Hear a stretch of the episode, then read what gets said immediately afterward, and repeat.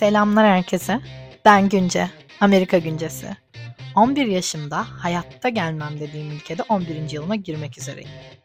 11 yaşımda verdiğim kararı neyin değiştirdiğini ve burada yaşadığım o 11 seneyi size aktarmak için karşınızdayım. Bu podcast öncelikle büyük konuşup sonradan kendini şaşırtanlara, sonra özgür ruhlara, macera perestlere, hayalperestlere, en önemlisi de Amerika perestlere gelsin. Hazırsanız başlıyoruz.